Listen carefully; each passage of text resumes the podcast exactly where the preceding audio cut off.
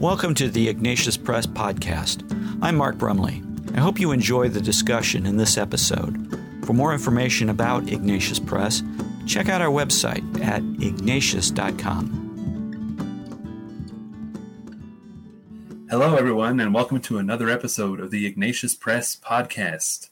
My name is Paul Senz with Ignatius Press, and I'm joined today by another one of our illustrious authors, Father Mike Schmitz. Father Mike is a, a, busy man indeed. He's the director of youth and young adult ministry for the Diocese of Duluth, that's up there in northeastern Minnesota, as well as the chaplain for the Newman Center at the University of Minnesota Duluth. He also offers uh, weekly homilies on iTunes and bulldogcatholic.org and has appeared in programs for youth and young adults through Ascension Press, as well as through uh, regular short video messages on Ascension Presents, which I'm sure many of you have seen. Uh, many listeners will also, of course, recognize him as the host of the uh, stupendously successful uh, Bible in a Year podcast through Ascension and the upcoming Catechism in a Year podcast, which is premiering January 1st of this coming year. Today, however, Father Mike is joining us to discuss his 2017 book, Made for Love Same Sex Attractions in the Catholic Church, which is published jointly by Ignatius Press and the Augustine Institute. Father Mike, welcome and thank you for being with us. Thank you very much, Paul. It's it's good to to finally talk with you. Yeah, great. All right, so I always like to start off with the story. Tell me a little bit about how this book came to be. Yeah, well, um, wow, that's it's it is it's funny to think. Um, so years ago, uh, when I first got into working as a director of youth ministry for our diocese, and then also campus ministry, one of the things I found was that there were we had a lot of young people, a lot of uh, high school students who had an encounter with the Lord, like a real encounter with the Lord. They they knew that he it, that Jesus is who he says he is. They knew that um, he's truly present in the Eucharist. They knew that he founded a church. Like it was this real conversion, not just you know and just in emotion, but but a real encounter with the Lord. Um, so that sense of conversion, of encounter, of my mind being transformed, and my life being transformed. And of course, we're all fickle, and so we can go up and down. But the there was this common uh, theme, and one of those common themes was that when it came up uh, that when this this young Catholic who had encountered the Lord and, and knew the truth to a certain degree would encounter the church's teaching regarding same-sex attraction, it was one of those kind of like all bets are off, never mind, forget this whole thing. And I remember this thinking like this is just this is a really big deal. Um, no, for myself, this has been something that I've been I've been praying about and studying and thinking about and kind of talking about a little bit um, ever since. I mean, I was quite young. I think uh, trying to wrestle with this and grapple with this. Um, so so then I, I, I, I, had came to the conclusion basically that you know I need to say something about this. So um, there's this Net Ministries, the national evangelization team that's based out of St. Yeah. Paul. Uh, they have this thing called Lifeline, and so once a month they get a, however many teens uh, together to this one the Net Center, the location there, and they said, Father Mike, would you come and present? And I said, Yeah, I'd love to. And they said, What would you want to present on? Knowing that this is a reality for so many people, I said, I want to talk about this. And so I gave a talk on same sex attraction in the Catholic Church. And and uh, I think um, Augustine, or at the time it was um, Lighthouse Catholic Media, um, made it into a CD. And then I think it was someone at Ignatius who had gotten a hold of the CD and said, Hey, would you make this into a, a, a whole book? And I said, that seems like a lot of work. No. And they said, no, it really won't be that difficult. And I said, no. And they said, no, really, it will be that won't be that tough. And I said, okay, fine. So then expanded that that one talk. It was expanded then into uh, the the whole book. Great, and and you talked a little bit about this already, but can you say a little bit, a little bit about? Uh, well, this is a, a, a pretty thorny, sensitive issue. You know, um, yeah. So is it important to be sensitive to that fact while at the same time firmly and clearly teaching what the church teaches regarding sexuality? Yeah, yeah. Because I think that there's a there's a one of the one of the things that I have encountered is so in 2012. Uh, I was still here on campus. I've been here for quite a while, uh, and the Minnesota had a a bill essentially that was to redefine marriage that was up for uh, a vote, like a popular vote, basically, essentially across the state of Minnesota. And so that's when I first really saw all of the yard signs and saw all the slogans, like, you know, love is love and, and say no to hate, those kinds of those things. And I'm like, wow, they're really, this is kind of who, who's a fan of hate, right? And who isn't a fan of love? And, yeah. and who isn't uh, moved by the the idea that what you're telling someone who experiences same-sex attraction is you are condemned to a life of loneliness. You're condemned to a life of, of suffering. You're condemned to a life of that is just less, less than, and not just less than, but painful. No one would want that. And so people who have, you know, people of goodwill, any person with a heart in their chest would say, I hate that. And so it just, it was the beginning of what I recognize as weaponized compassion. And I think this is this is really taken off um, in our culture right now. This weaponized compassion, where you harness the minds and not minds really as much as hearts of really really good people who, yeah, they care about their fellow man, and they yes, of course they they care. And instead of of saying, okay, here's what actually is good for human beings and for human flourishing, we have these slogans, and that's those slogans are like you know things like "love is love," and if you're opposed to that, then you must be a bigot, you must hate, you must be a phobic in some way. Uh, in this yeah. case, homophobic, and and I thought, okay, there is a a lot of messaging that is out there already uh, that says that Christians, and specifically Catholics, are people who hate uh, gay people, who who who would just as easily see them suffer than it would see them uh, alive and and having full lives. And so I thought we really need to present this in a way that um, can cut through some of that. Now, that's just the culture, not to mention the human beings, and that's a that's a big part of this. The whole book is is is meant to be a, a book that can actually that speaks to individuals, right? It speaks to people, not just the culture in general.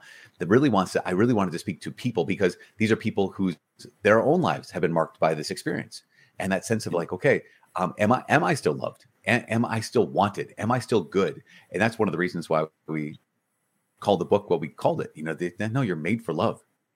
There's this this this truth here that is under attack by the lies that even come against somebody. They can because they can say, here's what the church teaches about sex. Here's the church teaches about same-sex attraction. But here's my experience. Does that mean I'm disqualified from love? Does that mean I'm disqualified from having a home in the church? All those big questions. I think I really wanted to cut through um, the embarrassment, the shame that people who experience same-sex yeah. attraction can have, and then when it comes beyond that, the next level being people who, yes, I have uh, men and women, family members who are who experience same-sex attraction. Um, how do I love them? And so, can how do I explain this to people? And so, I just wanted to have the kind of this maybe concentric circles um, because we have to. I think we have to speak the truth in love because the truth without love is just a you know battering ram in so many ways. Yeah, that's right. And the the the subtitle of the book refers to same-sex attractions in the Catholic Church, but the book you argue from or argue you, you demonstrate the church, church's teaching from first principles even before that. You know you're talking about human sexuality in general and even before that you you talk about the nature of things there. You call it the what it isness and the what it is forness before even getting into the realm of sexuality. Why is it important to approach the topic from those kind of foundational principles Right. I think I think it's twofold. Uh, one one of those reasons is because of the fact that um, it this is not a. I really, really always want to come back to this place of when we're talking about same-sex attraction, we're not talking about us on the inside here and them on the outside there. It's it's always us. Like this is a human issue and the fact that the church has has been consistent i think and in, in, my reading the church has been consistent in saying okay the sexual act is for a certain purpose. Anytime we're directly using the sexual act opposed to that purpose or in a distorted way of that purpose, it's it's it's always wrong. And so this isn't a matter of oh, just for those who experience same-sex attraction, that they have to say no to certain parts of themselves. They have to say no to certain desires that they have. Like, no, this is every single one of us. We're all sexual beings. And every one of us kind of, for lack of a better term, play by the same rules in that in that sense of the sexual act has to be open to procreation or else it's a distortion and a misuse of the sexual function. And so so the first thing is to like to be broad about this and it's not an us and them kind of a situation. Like the reason they can't do this thing over there is because of the what it is this it's like actually no the, the reason why we can't uh, use contraception is this. The reason why masturbation is off the table is because of this. And so be, and so it's meant to actually unite us more than it is to divide us. And so that's the first the first idea. The first kind of impulse behind that was this is not just for them this is for us. That's the first thing. And then also to be able to speak to that and say so if this is what your experience you're one of us. Like because this is this is the human condition right? There's there's no temptation that's come upon any individual that's not common to man and that re- recognition the second is um that the first principle is is really what converted my heart and converted my mind um i remember i, I was i graduated my undergrad with a degree in theology and i became i was going to daily mass i was a missionary in, at, at the Catholic mission in Central America, led by this Catholic religious community, working at the Catholic high school, teaching religion. And I hated the Catholic Church. Like it was one of those kind of situations I just say, and the reason why is because I remember because I go back and kind of trace things, some things back. Well, the reason why is because my own pride. That's the number one reason. But the other reasons, contributing factors were I had the big question about contraception. And I remember no one could not no one could answer it, but no one did answer in a way that spoke to my intellect. And so I thought it was just this holdover from you know i remember actually literally hearing a, monk a phd you know saying like uh, no this is just a uh, it's a holdover from and and how and how he just hated the body and so don't worry about it the church is going to change and then when i was as a missionary here in central america there was a priest there and he one night was going to teach on humanae vitae and I remember thinking, I'm not going to go to that. That's ridiculous. In fact, I know better than him. Then I thought, you know what? I am going to go there because I know better than him and I'm going to destroy him. I'm going to blow him out into the water. He's not going to possibly he couldn't possibly have an argument that it would be convincing enough to me to change my mind. I got there and he began with an argument from nature, essentially. And it's not the same one that I use in the, in the, uh, in the book, but that's where he started and it just as he unfolded this it was kind of like well we all know this right? Like well yeah. And we know this right? Yeah. Well therefore and he just walked me through in the simplest of ways. Like here is how we can see just by looking at the world that there is a nature of things and that nature has to be used in accord with this nature and if we violate that then we're in big trouble i remember that was what what, what would really convince my mind to just look at more deeply and and so that's why I started in the book. Yeah, and it's important to important to kind of come at it from that angle too, because because the the culture tends to cause people to immediately shut down an argument if it's coming from you know because God says so or because the Bible says right. so. People say, well, that's not good enough for me. You know, so yeah. but when you can argue from that human nature kind of thing, it really opens opens up the conversation. You know, and it's fascinating too because there is a chapter on scripture and and this teaching, and you know, it's it one one of one of the things I have found fascinating, and not in a happy way, but, but in the uh, uh, disturbing fascinating, has been the number of uh, Christians or people who you know, kind of self-proclaimed uh, Christian theologians or Christian scripture scholars or, or, pastors or this kind of thing, who um, will either uh, neuter the the words of scripture.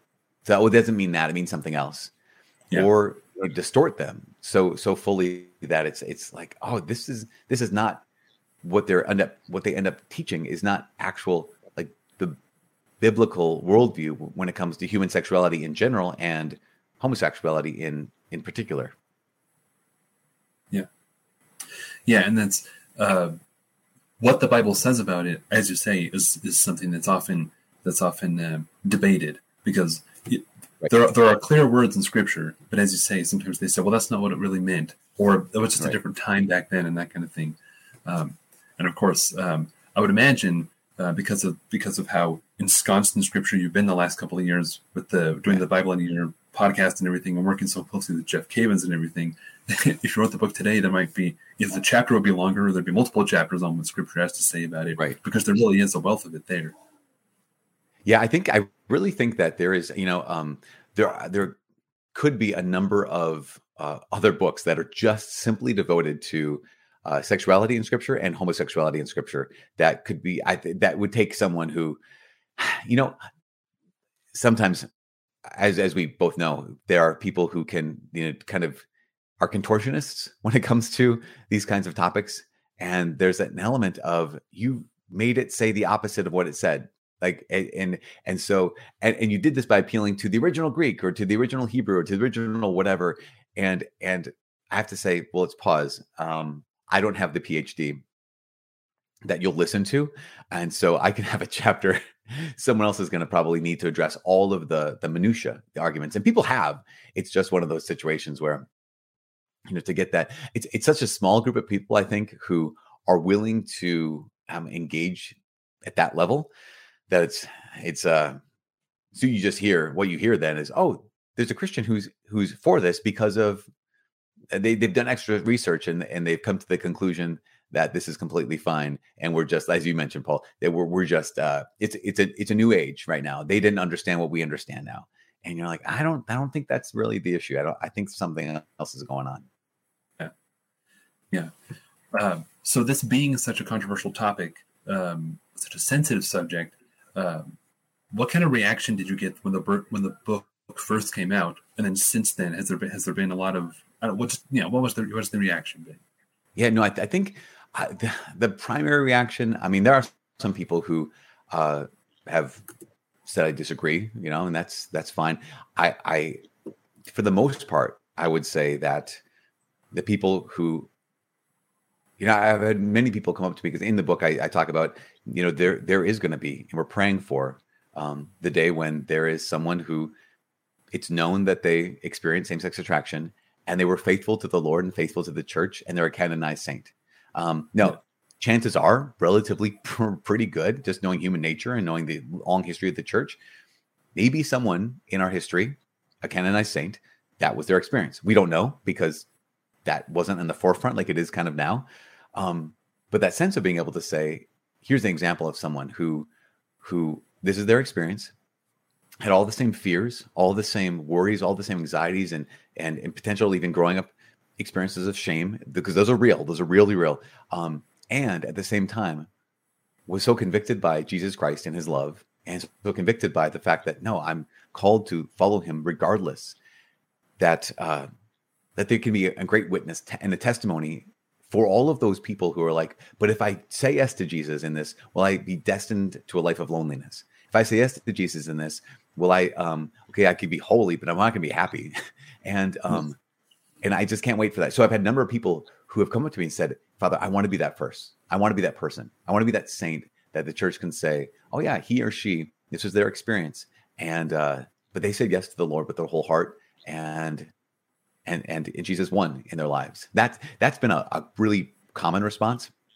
Um, I've got a lot of responses from parents and siblings who say, my, my son, my daughter, my, my, uh, you know, my sibling, this is their experience. And so, um, yeah the book has helped.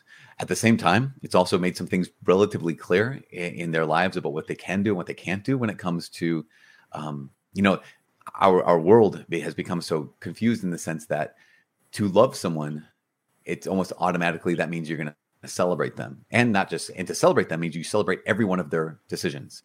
And we recognize that that's that's never been the case in any relationship. If you right. love someone, you always agree with them um, and not just agree with them, but you celebrate every choice they make. That's never been a condition for relationships in the past. But for some crazy reason, um, some strange reason, that is what it seems like now in this particular issue. And so I think yeah. cutting through some of that has helped people. That's what the, some of the responses I've gotten. Yeah, that's, and that's a great point because so often, the you know, as as you know, and as you talk about in the book, love is not just a feeling. Love is an act of the will, right? And so so often loving someone means doing something something that they might not like, but it's what's best for right. them. You know, w- willing the good of the other doesn't necessarily mean that they're going to enjoy it. You know, right. I tell my kids, you know, say, um, you know, tell my kids that kind of thing all the time. That um, sometimes we, you, know, you have to get in trouble, or you have to, you know, uh, you have to pull the band-aid off, or you've got to get the medicine, or you got to go to the doctor, or whatever it is. That's not always enjoyable, but sometimes it's what's best. You know, and that's right. in this in this context too. Um, sometimes people need to be told, even though you want it, it's not what's best for you. Yeah, and they don't always like to hear yeah. that. yeah, well, and it none of us, and, you, and that's why it's it's yes. a, a, situation of like, and it's us, right? It's not us and them; right. it's all us, because and that's and that's a big piece, and especially you know, I think there's something really important about um, I don't know how to say this to not be condescending, obviously, and not that you were. I'm just saying, like as we are approaching this, not to not be condescending, um, and to recognize that that or to diminish someone's experience. That's one yeah. of the things that I've, I've heard a lot is that, um, hopefully the book communicates this, but, um, but yeah, that, that sense of you, you captured what it was like to grow up. You know, I mentioned that, that reality that someone just, you try to put yourself in their shoes and say, here's someone who this is part of their experience. They didn't want it. They didn't choose it. They just, here's what I'm experiencing. They're going to mass and and even if something is not even like mocked, it's not, not even made fun of, but it's just kind of mentioned, the question comes up like, wait a second, is does the am I am I I know we're all sinners. Am I an exceptional sinner? Am I is there something extra broken in me as opposed to um I mean, is there something in me that can't be fixed? And yes. And I, I know that that that's an experience because I you know I work uh, as I said with the youth of our diocese and with our students on campus, as well as I do youth conferences and whenever, whenever they I get a chance to and I will have students who will share and confide in, in me in, in some of those areas. And there's that situation of being able to say, okay, one of the things you need to know is you need to know that again, you're made by love for love. You're made made by love from love and for love. Um, now that let's define love. We're going to do that eventually. But the first thing that's happening in your mind right now is you're hearing this promise of God's love for you. The next thing you're you might be tempted to think is, I'm disqualified. Like that yeah that i, I want to believe that but i'm disqualified. I'm i'm beyond his love because i still experience this. I still feel this. And to be able to say okay let's walk you know i can only walk with so many people but um let's have like the church and others like walk with our brothers and sisters in all things but in this one in particular i don't mean to ramble about that but i just i, I think sometimes i one thing in the book too i was like i don't want to treat this like an issue because it's not an issue this is for so many people it's the it's it's the reason why there's a whole chapter on identity because it's like, well, this is me. Like, ah, this isn't necessarily your identity. It is your experience, but I think yeah. you are more than your experience. And um, but it's not also at the same time, it's not just another issue. It's a uh, very close to the close to the heart issue. Yeah, and that, that kind of goes to that kind of goes to the the the heart of the matter that people tend to see their sexuality as their identity. You know, we don't we don't talk about our, our food preferences as our identity, but our sexuality, we have that inclination. And that says so much about how fundamentally important it is and how it can't be treated cavalierly and we need to operate according to our nature in these in these important things. Yeah, yeah, that's, a, such a good point. It, it's it cuts both ways, and yeah, we have to let yes. it cut both ways. Like either this is so significant that people are tempted to consider it to be their identity, or it's nothing. and it's like, wait, it's so for, for a, a, culture of promiscuity, it's nothing. But for a culture that says, um, like, I, I want to let this be my identity, then it's everything. And I think that the church has this really good balance. It's kind of like how, you know, to go back to this might be a strange analogy, but um, how St. Francis of Assisi, how he would say um, his body's brother ass. That sense of like, okay, no, it's it's me, it's in my brother, it's it's you know, it's part of me. It's what I have to deal with. At the same time, it gets the work done. So you know, there's there's a higher realm to here. So yes, my brother, my body is, but also kind of an ass. And so that sense of like yeah. it's just here to do work. But there's this. I don't know if that analogy works, but it's always came to me. But there's that sense of being able to say, like, or, or what John Paul II had described when he talks about uh, the entrance of shame after the fall. He said, "You talk about the entrance of shame," and so the, the Adam and Eve cover themselves but then he says that shame serves a secondary purpose. And the secondary purpose that shame, you know, first it wants us to hide, and that's what it is. But shame, secondary purpose of shame is it actually honors the goodness of the person still because we still want to cover up because we realize there's something worth protecting here. And I think something similar is is in in this whole conversation is um, that there's something something that is is worth treating in a sacred way uh, when it comes to one's sex, one's sexuality, I guess, for lack of a better phrase. Yeah, that's right. And thankfully, we have books like yours to help us figure out how to do that, how to treat it, in and some way. others, and some others through Ignatius. I mean, I, have right. I've got almost, I think, I have a whole like bookshelf with just Ignatius. Those, you know, the the tab thing on this on the side. You know, uh, right, yes. Matt's uh, Why Don't I Call Myself Gay? That's a really, really good one. A couple others yeah. that are up on my shelf too. That's right, yeah. And uh, so, so always keep an eye out for those Ignatius Press titles, right? Including including Father Mike's, which uh, of course you can get at ignatius.com. Or I always tell people check out your local Catholic bookstore and support support them how you can too.